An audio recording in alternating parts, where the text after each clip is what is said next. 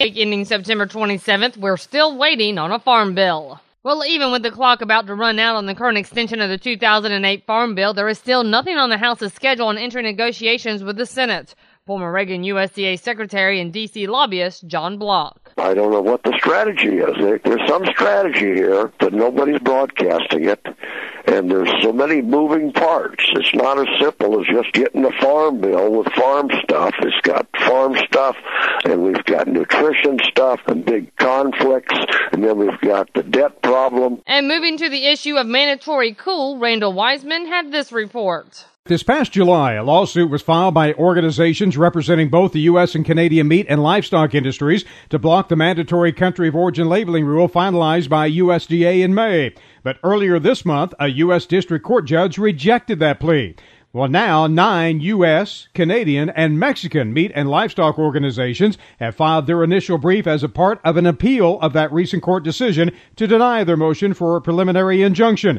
The American Meat Institute, National Pork Producers Council, and National Cattlemen's Beef Association are among the appellants. The brief argues the trial court incorrectly accepted the argument of USDA's Agriculture Marketing Service that the new final rule is to correct misleading speech and prevent consumer deception that allegedly occurred because of requirements AMS imposed in its 2009 version of the rule. NCBA Vice President of Government Affairs Colin Woodall said a government run labeling program offers no benefit to consumers or producers. We believe in the benefits of labeling as a marketing regime because we know that if you spend the effort in branding your product and putting a label on it that the consumer can recognize and go after, that they will make the investment to buy your product.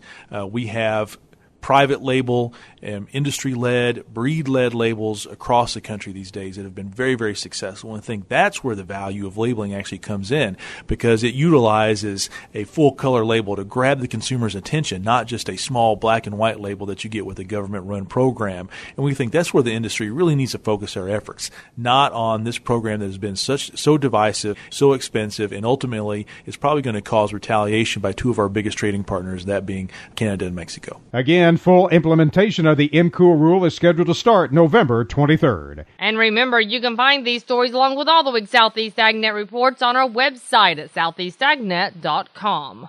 I'm Julie McPeak with Southeast AgNet's podcast.